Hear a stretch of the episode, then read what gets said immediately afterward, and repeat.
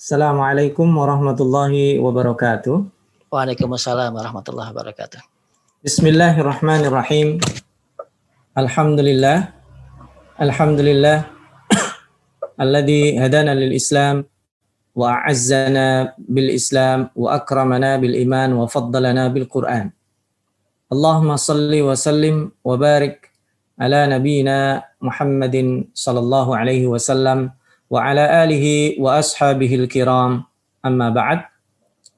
Uh, Bapak Ibu para pecinta Al-Qur'an yang berbahagia, kita bersyukur kepada Allah Subhanahu wa taala pada malam hari ini Allah perkenankan kita berjumpa secara virtual. Dalam tatap muka virtual tentu ada banyak keterbatasan. Interaksi kita yang pertama adalah interaksi kefikohan dulu uh, baik dari uh, saya selaku fasilitator mukaddimahnya ataupun juga Bapak dan Ibu yang sekarang mendengar dan perlu bersabar tentunya uh, atau sebaliknya uh, dari Bapak Ibu ke saya ini ada uh, fasilitas berupa teknologi yang sedang kita uh, jalani. Perjumpaan seperti ini adalah perjumpaan yang menandakan kekuasaan Allah Subhanahu wa taala sekalipun mungkin perbedaannya sangat sedikit sekali uh, antara Jawa Barat khususnya di Bandung dan di Jakarta hanya berbeda, beberapa menit. Mungkin kalau majelis-majelis seperti ini kita lakukan dengan saudara-saudara kita yang ada di Amerika atau yang ada di Eropa uh, atau di tempat lainnya dengan margin waktu yang uh, sangat berbeda akan sangat terasa.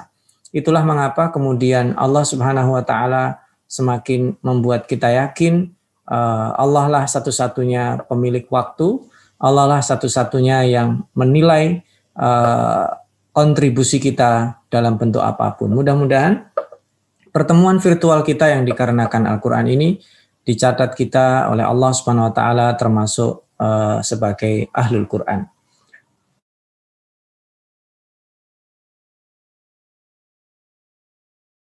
Muslimin rahimakumullah, uh, para pecinta izinkan Al-Fakir untuk uh, uh, share screen terkait dengan tema yang sudah Al-Fakir siapkan. Uh, di dalam bahasan kita, ya surat Al-Mudassir ini adalah surat yang diturunkan oleh Allah Subhanahu wa taala setelah surat Al-Muzammil ya. Ya, surat yang awal-awal diturunkan Allah terkait dengan pembekalan internal Ya, dalam pembekaran internal ini uh, kita diminta oleh Allah Subhanahu wa taala untuk membekali diri dalam surat Al-Muzammil dengan beberapa hal pokok yang intinya adalah qiyamul lail dan Al-Qur'an. Terkhusus sindiran yang ada di dalam uh, surat uh, di akhir surat Al-Muzammil ya. Tentunya karena di akhir surat Al-Muzammil itu Allah Subhanahu wa taala dengan uh, sangat keras memerintahkan kepada kita untuk memperhatikan Al-Qur'an. Uh, faqra'u ma tayassara minal Qur'an alima an sayakunu minkum marda wa akharuna uh, uh, yabtaguna min fadlillahi yadribuna fil ardi yabtaguna min fadlillah wa akharuna yuqatiluna fi sabilillah diulang dua kali faqra'u ma minhu.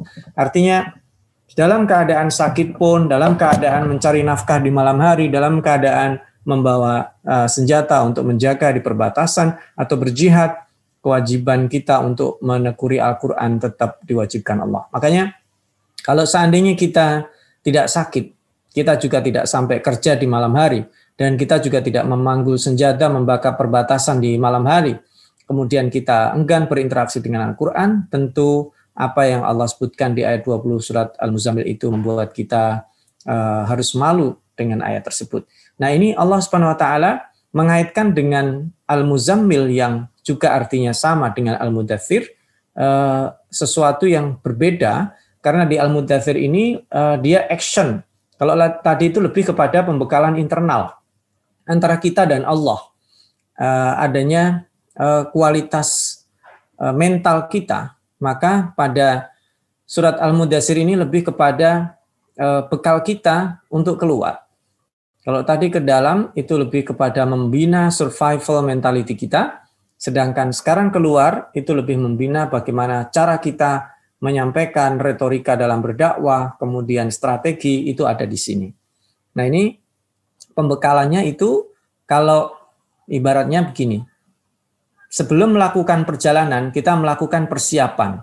Persiapan itulah yang disebut dengan uh, surat Al-Muzammil.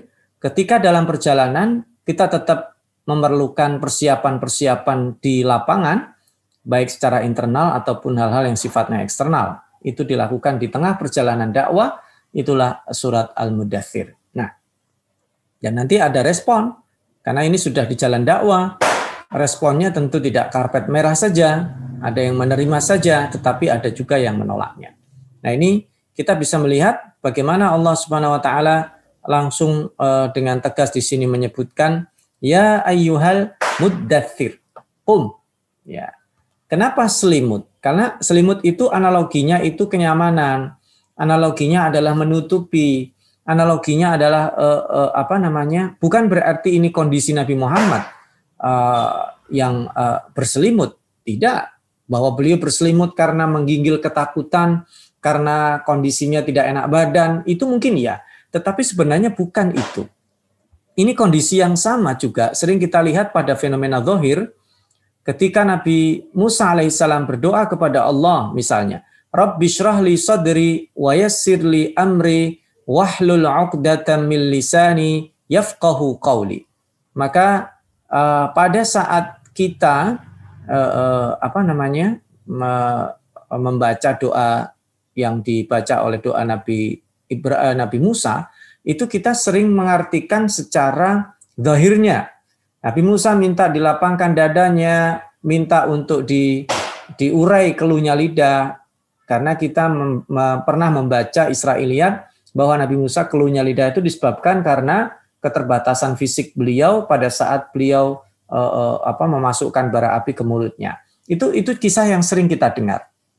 Tetapi kemudian faktanya uh, uh, apa namanya ada penafsir lain yang mengambil angle berbeda bahwa keluhnya lidah Nabi Musa itu bukan sekedar karena fisik, tetapi Nabi Musa berhutang jasa pada Firaun. Itu satu hal yang kita lupa untuk kita pikirkan bahwa adanya hutang jasa itu juga membebani. Makanya Nabi Muhammad Wasallam ini bukan karena ketakutan sesuatu yang lain, ada beban yang sangat berat sekali. Makanya kum, udahlah, berdiri aja, bangkitlah. Ya, kamu mungkin akan dimusuhi, kamu mungkin akan kehilangan nama baik, kamu mungkin akan difitnah. Nah, itu resiko-resiko yang mungkin akan di, diterima. Kemudian Allah Subhanahu wa taala memberikan bekal empat hal di sini, eh, lima ya. Pertama, warabbaka fakabbir wa thiyabaka fatahhir warujza fahjur wala tamnun tastakfir wali rabbika fasbir. Jadi bertakbir di sini mengagungkan Allah itu penting. Kedua menjaga penampilan fisik dan penampilan non fisik. Penampilan fisik dengan kebersihan zahir, kebersihan yang sifatnya batini juga perlu. Lalu kemudian ikhlas dalam memberi, berkontribusi, dan yang kelima adalah bersabar dalam resiko berdakwah. Nah ini penting karena Orang yang sanggup membesarkan Allah, dia tidak akan pernah gentar dengan siapa pun. Karena kalau Allah sudah besar dan kita menakbirkan Allah Subhanahu wa taala dalam sholat kita, setiap gerakan sholat kita, nyaris semuanya itu menggunakan kode Allahu Akbar. Menggunakan simbol kebesaran Allah. Dan itu di luar sholat kita juga melakukannya. Dengan sholat wajib, sholat sunnah, dengan zikir 33 setelah sholat, sholat wajib itu, satu hari semalam kita akan lebih dari 250 kali bertakbir kepada Allah, maka itu adalah uh, upaya kita dididik oleh Allah untuk membesarkan Allah. Maka bekal yang lima ini penting dalam melakukan perjalanan dakwah. Kenapa? Nah ini uh, uh, menakbirkan Allah itu dan lima bekal tadi itu untuk menyampaikan tentang doktrin hari kiamat tentang hari kiamat pada saat nanti dihancurkan uh, sangkakala berbunyi hancur semuanya dan hari itu hari yang sulit apalagi bagi orang-orang kafir ya fa idza nuqira fin naqur fadzalika yauma idzin yaumun asir Masya Allah Al-Quran menggambarkannya sebagai yaumun na'asir, hari yang sangat sulit sekali. Uh, Alal kafirina ghairu yasir. Bagi orang kafir lebih-lebih tidak ada kemudahan sedikit pun di sana. Maka kita bisa melihat uh, bagaimana Allah Subhanahu wa taala uh, menggambarkan hari yang sangat berat itu.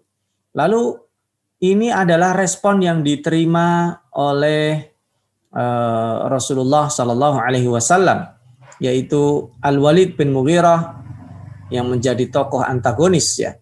Tetapi nanti kita akan melihat tokoh-tokoh antagonis itu nantinya keturunan-keturunan mereka lah justru yang menjadi pahlawan-pahlawan besar.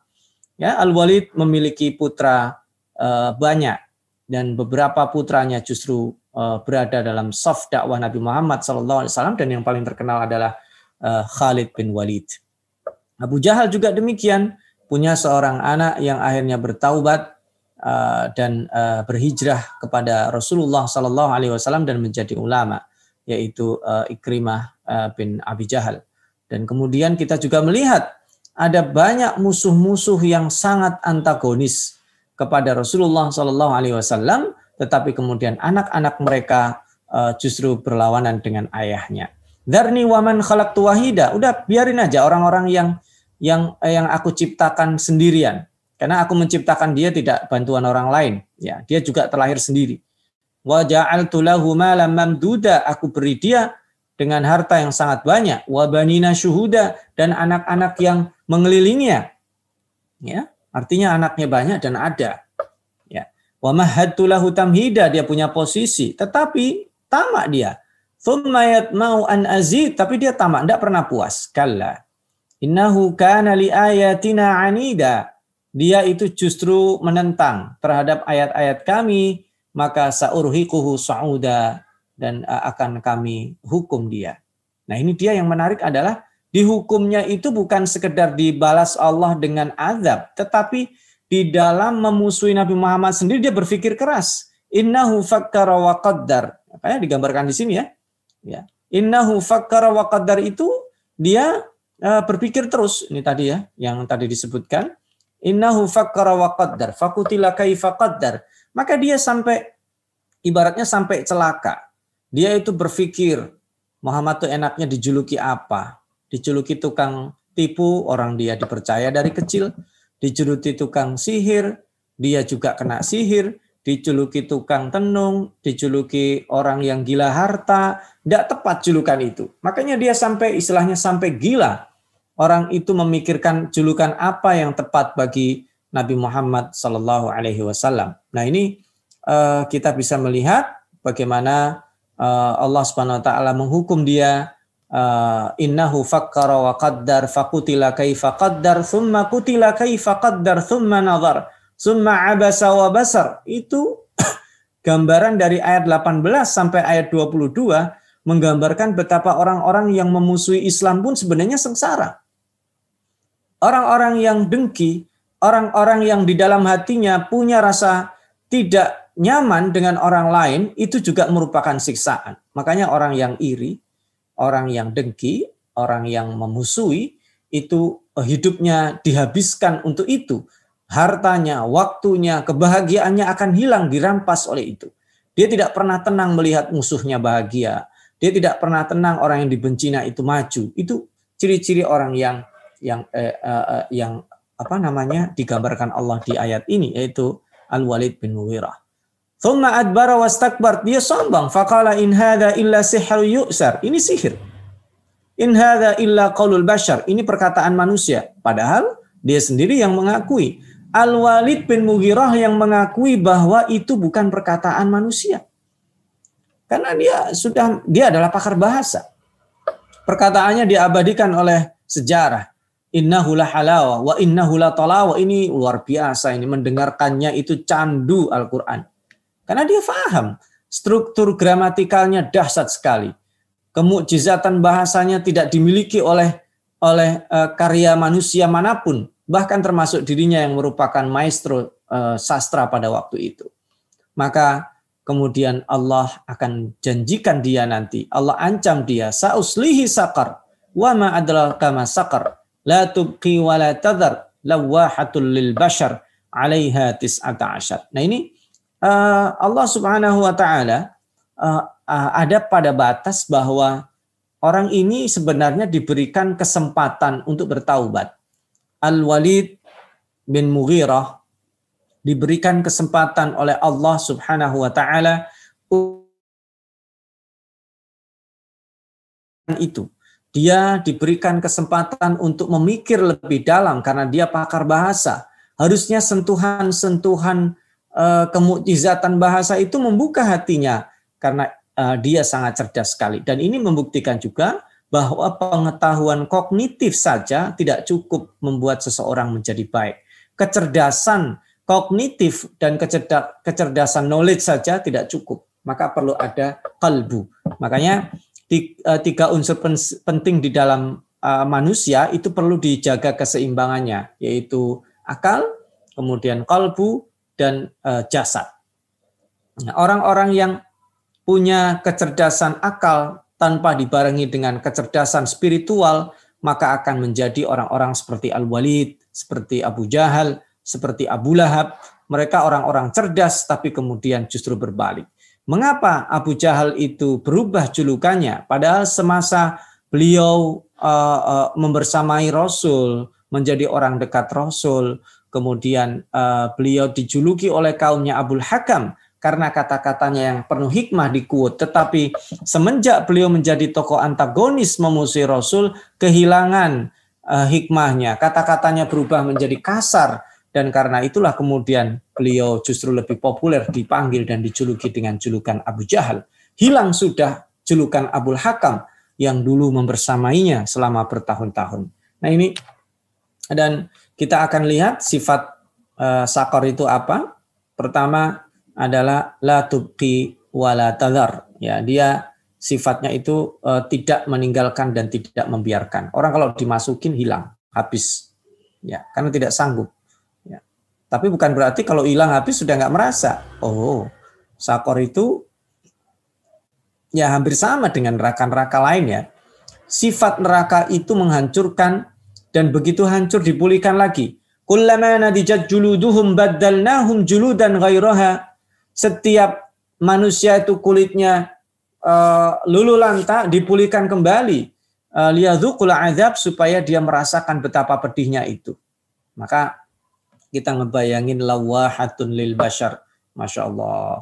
Ya, manusia itu dijadikan uh, sebagai bahan bakunya dan kemudian adanya pintu-pintu yang dijaga 19 malaikat penjaga. Ini juga merupakan angka psikis. Uh, tidak ada orang bisa lepas dari neraka sakar. Di dalam surat uh, Al-Humazah dikatakan narun muqsadah. Kalau udah masuk terkunci. Tidak bisa dibuka. Dan kalau di dunia paling banyak CCTV ada berapa sih? Ya. Kalau di sana tidak bisa. Nah, ini nanti terkait ada satu kenikmatan penduduk surga ya sebenarnya. Nanti kita akan bahas kalau sudah sampai uh, pada uh, perbincangan tentang ashabul yamin nanti. Nah, uh, ini angka 19 tadi dijelaskan oleh Allah di ayat 21. Ya, wa ma ja'alna ashaban nari illa malaikatan wa ma ja'alna iddatahum illa fitnatan lil ladzina kafaru liyastayqina alladhina utul kitaba wa yazdada alladhina amanu imanan wa la yartab ولا يرتاب الذين أوتوا الكتاب والمؤمنون وليقول الذين في قلوبهم مرض وليقول الذين في قلوبهم مرض والكافرون ماذا أراد الله بهذا مثلا؟ كذلك يذل الله من يشاء ويهدي من يشاء. وما يعلم جنود ربك إلا هو وما هي إلا ذكرى للبشر. Jadi ini panjang sekali penjelasan. Bahwa kami menjadikan penjaga neraka itu malaikat. Kami tidak menjadikan dari jin, dari manusia, enggak. Dan malaikat itu kan sifatnya stagnan, dalam artian dia tidak mengenal lelah, dia tidak mengenal berhenti, dia tidak mengenal rasa kasihan. Satu. Kalau manusia, mungkin dia ada rasa kasihannya dalam satu waktu, ada rasa lelahnya. Manusia, dia memukul capek, nah pada saat capek itu yang dipukulnya bisa istirahat. Lah kalau neraka, enggak. Dia disuruh mukul kepala, ya dia kerjanya mukul kepala aja. Disuruh nyeret, ya kerjanya nyeret saja. Disuruh banting-banting, ya kerjanya banting-banting saja. Itu satu. Yang kedua, kenapa jumlahnya itu 19? Merupakan ujian Jumlah itu jangan diketawakan. Angka di dalam Al-Quran itu bisa eksak, bisa tidak. Angka yang eksak di dalam Al-Quran itu adalah angka satu dan angka pecahan. Sedangkan di luar angka itu memungkinkan ditakwilkan dengan penakwilan yang lain. Ini ada angka psikis satu dan angka psikis sembilan. Dan ini untuk meyakinkan orang-orang yang beriman bahwa neraka itu ada dan seseorang kalau udah masuk nggak bisa nggak bisa berbuat apa-apa. Nanti dibuktikan pada perbincangan berikutnya ya setelah diselingi dengan sumpah Allah ya. Oke. Nah, ini dia. Ini sumpah Allah. Allah menggunakan uh, beberapa hal di sini. Yang pertama demi bulan, demi malam ketika hilang dan demi subuh ya. Ya. Ini ada tiga, bulan, malam dan subuh di sini. Ini menarik ya malam pergi, subuh menjauh. Ya, lalu dikorelasikan dengan neraka sakor. Maknanya apa? Ya kalau di dunia itu masih ada bulan, masih ada malam, masih ada subuh. Kalau di sana tidak ada. Gini, pergantian waktu itu nikmat Allah yang diberikan kepada manusia. Kata-kata subuh itu selain di surat ini diulang juga di dalam surat Al-Takwir Wasubhi idza tanafas demi waktu subuh ketika bernafas. Waktu subuh ketika bernafas itu adalah nafas-nafas baru yang Allah berikan kepada semua orang termasuk orang yang berbuat maksiat untuk memperbaikinya. Wasubhi idza asfar demi waktu subuh ketika makin jauh itu kesempatan. Orang makin kita menjauh berarti kita makin rugi kalau tidak kita gunakan dengan kebaikan. Waktu malam kalau hilang pergantian itu sudah tidak ada lagi nanti di hari kiamat. Bulan juga demikian. Ini simbol sebenarnya. Innaha la ihdal kubar nadhiran lil bashar. Itu tanda-tanda kekuasaan Allah dan juga peringatan buat manusia. Liman sya'a minkum ayyataqaddama aw yata'akhir. Bagi mereka yang mau eh, peringatan ini boleh di, boleh diterima, boleh juga tidak. Nah, saya ingin menekankan di ayat-ayat ini ya, setelah ini ya. Karena ini perbincangan yang uh, luar biasa. Ini ini ini ayat uh, kita berhenti di sini nanti. Allah Subhanahu wa taala memberikan kita kesempatan untuk berbuat dan karena itu kitalah yang akan bertanggung jawab. Kullu nafsin bima kasabat rahina illa ashabal yamin fi jannati yatasaalun 'anil mujrimin. Masya Allah. Semua orang di sana nanti ya akan bertanggung jawab atas perbuatannya sendiri. Tidak ada tanggung jawab itu dibebankan kepada orang lain. Nah, tapi kenapa di sini Ashabul Yamin itu dikasihkan pengecualian karena pertanggungjawabannya jawabannya itu ringan. Gini, nanti di, di akhirat itu ada orang-orang yang tidak dihitung. Ibaratnya kalau kita di dunia itu kalau VIP dia jalurnya jalur cepat, nggak pakai antri. Tidak dihitung. Nah, ketika dia di surga, ini Allah menyebutkan satu sisi kenikmatannya. Saya ingin ingin menggambarkan sisi kenikmatan yang ini dulu. Nanti baru kita ulang lagi apa makna rohina itu. Fi jannatin yatasaalun. Mereka bertanya-tanya dan bertanya. Jadi ada dua. Bertanya-tanya itu orang-orang durjana itu gimana nasibnya? Tapi ketika di sini digunakan masalah kakum, di dalam redaksi Al-Quran tidak disebut masalah kahum. Apa yang menyebabkan mereka itu masuk neraka sakor? Tidak, tapi masalah kakum fi sakor. Ini menandakan bahwa masalah kakum fi sakor, penduduk neraka itu berkomunikasi dengan penduduk surga secara langsung. Tapi lebih tepatnya penduduk surga lah yang bisa berkomunikasi dengan penduduk neraka, tidak sebaliknya. Dan ini tidak mungkin terjadinya di surga. Tidak mungkin terjadinya di, di luar surga dan di luar neraka. Ini kalau orang sudah masuk neraka dia tidak bisa pergi, berarti ini peristiwanya terjadi di neraka. Kalau kita ingin lebih pertegas lagi, salah satu kenikmatan penduduk surga adalah berkunjung ke neraka. Kalau kita bisa lihat di dalam surat Al-A'raf juga ada perbincangan itu. Ya. Di ayat 50 ya. Uh, ashabun nar dan ashabul jannah itu uh, saling menyapa. Wanada ashabul jannati ashaban nar itu ya. Uh, angkat wajadana ma wa'adana rabbuna haqqa. Fahal wajadtum ma wa'ada rabbukum haqqa? Qalu na'am.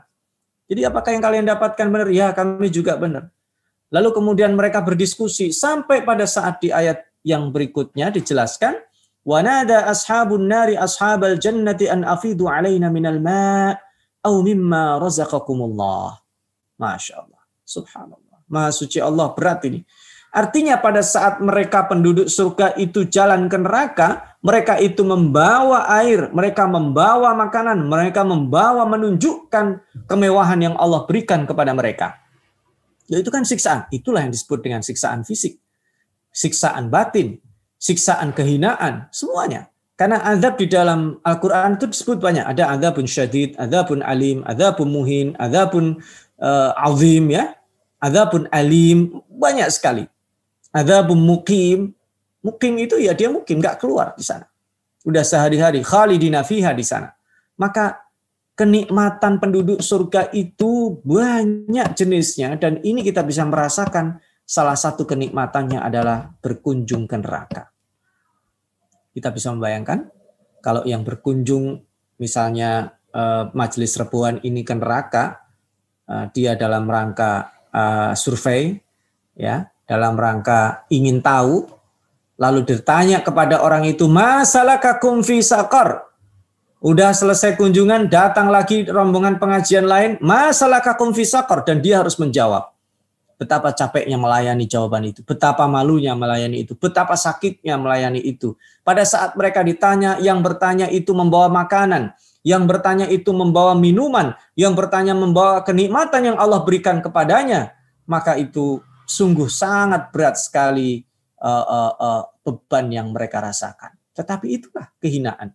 Itulah uh, mereka karena mereka ditanya dan mereka menjawab lam naku minal musalli. Mereka tidak mendirikan sholat, mereka tidak menyantuni fakir miskin, mereka hobinya membincangkan kebatilan, merancang kebatilan, mereka mendustakan dari kebangkitan. Nah ini rahasia mengapa Allah Subhanahu wa taala menyebut dirinya itu Rabbul Alamin. Kenapa tidak disebut Rabbul Alam? Tidak disebut sebagai Tuhan satu alam saja, universe, alam semesta yang horizontal tetapi juga alamin jamaknya jamak pluralnya plural karena dia Tuhan semua alam termasuk alam yang belum dijalani manusia. Alam masa lalu Tuhannya Allah alam masa depan Tuhannya Allah. Manusia diciptakan untuk kekal. Manusia diciptakan untuk kekal. Manusia diciptakan untuk meniti masa-masa lini masa yang Allah telah sediakan. Dia telah melewati masa alam arwah hidup di dunia. Kemudian ketika meninggal dia masuk alam barzah, masa tunggu. Nanti ditiup sangkakala pertama masuk alam kebinasaan, ditiup sangkakala kedua termasuk alam keabadian, dikenal dengan al-yaumul akhir. Di dalam Al-Qur'an al-yaumul akhir itu dinamakan lebih dari 20 nama. Ada yaumul qiyamah, ada yaumul waqiah, ada yaumul tanad, ada yaumul fasl, yaumul jama', yaumul hasyr. Ya, ada banyak nama dan itu semua mereka mendustakan maka mereka layak untuk mendapatkan neraka sakar. Fama tanfa'uhum syafa'atus syafi'in kalau sudah kematian datang nggak bermanfaat syafaat itu. Wa ma lahum mu'ridin kematian itu alarm semuanya nggak berguna ya. Uh, peringatan uh, yang uh, sudah Allah berikan itu menjadi sia-sia ketika kematian sudah datang. Dan permasalahannya hampir semua orang secara fitri itu mengakui dirinya akan mati karena tidak ada orang yang mengatakan dia tidak mati. Yang menjadi masalah adalah orang yang sudah paham akan mati itu tidak menyiapkannya. Faktanya, mohon maaf Bapak Ibu, kita kalau ditanya mau mati dalam keadaan apa, kita mikirnya kelamaan. ah saya ingin mati dalam keadaan sholat malam. Ternyata malaikat ngecek terakhir sholat malam Ramadan. Artinya malu. Ya enggak mungkin lah. Sebelum mati kemudian malaikat bangunin kita dulu sholat malam dulu. Gak mungkin. Ingin meninggal dalam keadaan hatam Quran, tapi nggak pernah baca Quran, jarang baca Quran, mustahil. Ingin meninggal dalam keadaan berjihad, ingin meninggal dalam keadaan berjihad dengan amwal, dengan infak, tapi tidak dia pelit, susah. Artinya gambaran seseorang menyiapkan kematian itulah dirinya. Ya. Nah kita lihat Eh, orang-orang yang mencintai dunia itu kematian ini peristiwa kematian digambarkan oleh Allah Subhanahu wa taala ka'annahum humurun mustanfirah.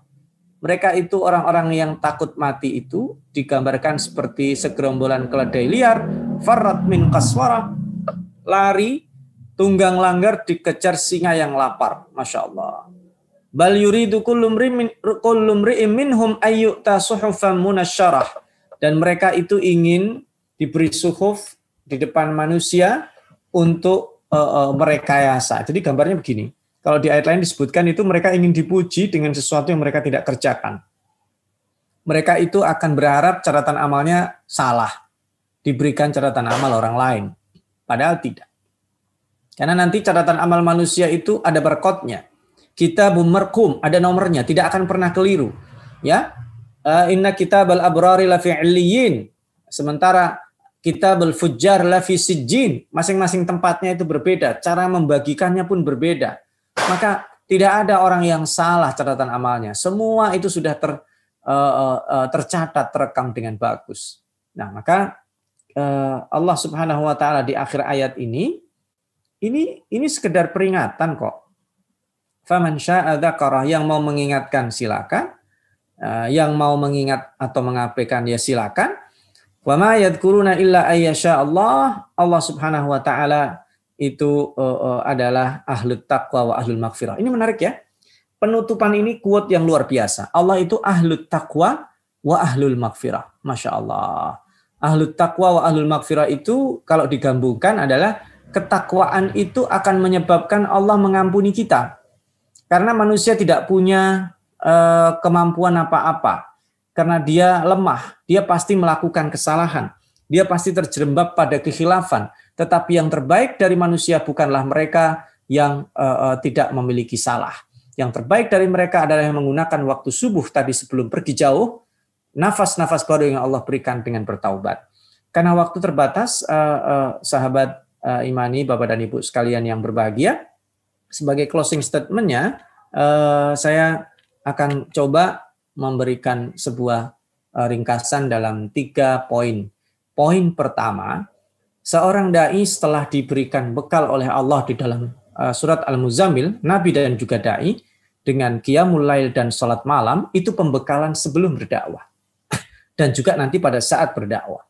Tapi kemudian pada saat action dia perlu punya lima bekal tadi itu. Pertama membesarkan Allah. Kalau Allah sudah maha besar, anaknya sakit pertama diingat Allah. Ada dia mendapat caci maki, mendapat pujian, Allah juga maha besar. Ya, dia tidak mudah, dia tetap survive. Survive itu bukan hanya masalah cobaan buruk ya, survive juga pada cobaan yang baik.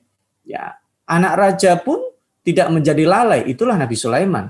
Orang yang kemudian tiba-tiba miskin tetap survive, itulah Nabi Ayub. Orang yang mendapatkan fasilitas kerajaan kemudian menjadi buron dan kemudian dimusuhi oleh ayah angkatnya, itulah Nabi Musa. Maka uh, survival mentality yang dimiliki oleh orang-orang yang membesarkan Allah itu dilengkapi dengan performan yang bagus, yaitu pakaian yang bersih, tampilan yang baik, tapi juga didukung dengan kebersihan uh, batin dan itu uh, dilakukan dengan apa? Dilakukan dengan keikhlasan dan kesabaran. Itu uh, lima bekal yang harus dilakukan. Maka Berikutnya menceritakan respon dakwah yang sangat keras itu uh, bisa disikapi dengan ketawakalan kepada Allah. Itu yang pertama. Yang kedua, uh, neraka itu nyata. Dan kenapa Allah gambarkan kengeriannya? Karena nanti kenikmatan penduduk surga itu limitless, sebagaimana penderitaan penduduk neraka juga limitless. Gak ada batasnya. Yang suka makin bahagia kekal, yang neraka makin sengsara. Karena kesengsaraannya bukan hanya segi materi dan fisik, tetapi juga adalah ada kehinaan seperti ketika mereka dipertontonkan Bayangkan kayak di, kita pergi ke kebun binatang, kita uh, membawa makanan tapi nggak boleh ngasih makan mereka. Aturannya kan begitu, ya. Dan yang terakhir kematian. Ini seni. Seni menjemput kematian adalah membayangkan kita mati dalam keadaan apa. Karena itulah kita kita bisa menyaksikan uh, sultan-sultan di sebagian uh, momen Sultan Turki Utsmani itu kepalanya ininya besar ya. Karena itu apa namanya bungkus kepalanya itu adalah kain kafan. Uh, Sultan Muhammad Fatih pernah berkata kepada panglimanya dan perwiranya, "Jika aku mati dalam medan pertempuran atau ketika menjalankan tugas melayani rakyatku, kamu tidak usah pergi jauh. Ambil di kepalaku, bentangkan kain kafanku, kuburkan aku dengan itu." Maka uh, Allah Subhanahu wa taala adalah ahlu taqwa wa ahlu makfirah. Uh, ketakwaan membawa pengampunan, dosa-dosa kita dihapuskan juga selain ahlu takwa kepada orang-orang ke orang-orang yang bertakwa bertakwanya kepada Allah, tapi juga Allah akan tetap menerima orang-orang yang punya salah yang bertaubat karena dia tempat kembalinya orang bertakwa, juga tempat kembalinya para pendosa yang mau bertaubat. Mohon maaf jika ada uh, uh, kekurangan uh, dari Al-Fakir ketika menyampaikan ini. Uh, mudah-mudahan 40 menit kebersamaan dengan hadirin uh, Bapak Ibu sekalian sebagai mukadimah dan karena juga surat Al-Mudathir ini uh, muatannya penjabarannya dua kali lipat dari surat Al-Muzammil karena Al-Muzammil itu ibaratnya pembekalan, perencanaan, Al-Mudathir itu di tengah lapangan. Pada saat di, di tengah lapangan itu respon yang diterima uh, dakwah uh, tentu tidak akan sama persis dengan yang diprediksi. Uh, karena itu perlu strategi dan strateginya termasuk bekalnya itu dengan lima hal yang tadi disebutkan di awal surat Al-Mudassir, tetapi kemudian Allah Subhanahu wa taala memberikan uh, closing sebagai ahlu taqwa wa ahlu makfirah itu juga kata kunci yang perlu diingat. Mohon maaf atas keterbatasan Al-Fakir dalam menjelaskan. Jazakumullah khairan wal afu minkum. Wassalamualaikum warahmatullahi wabarakatuh.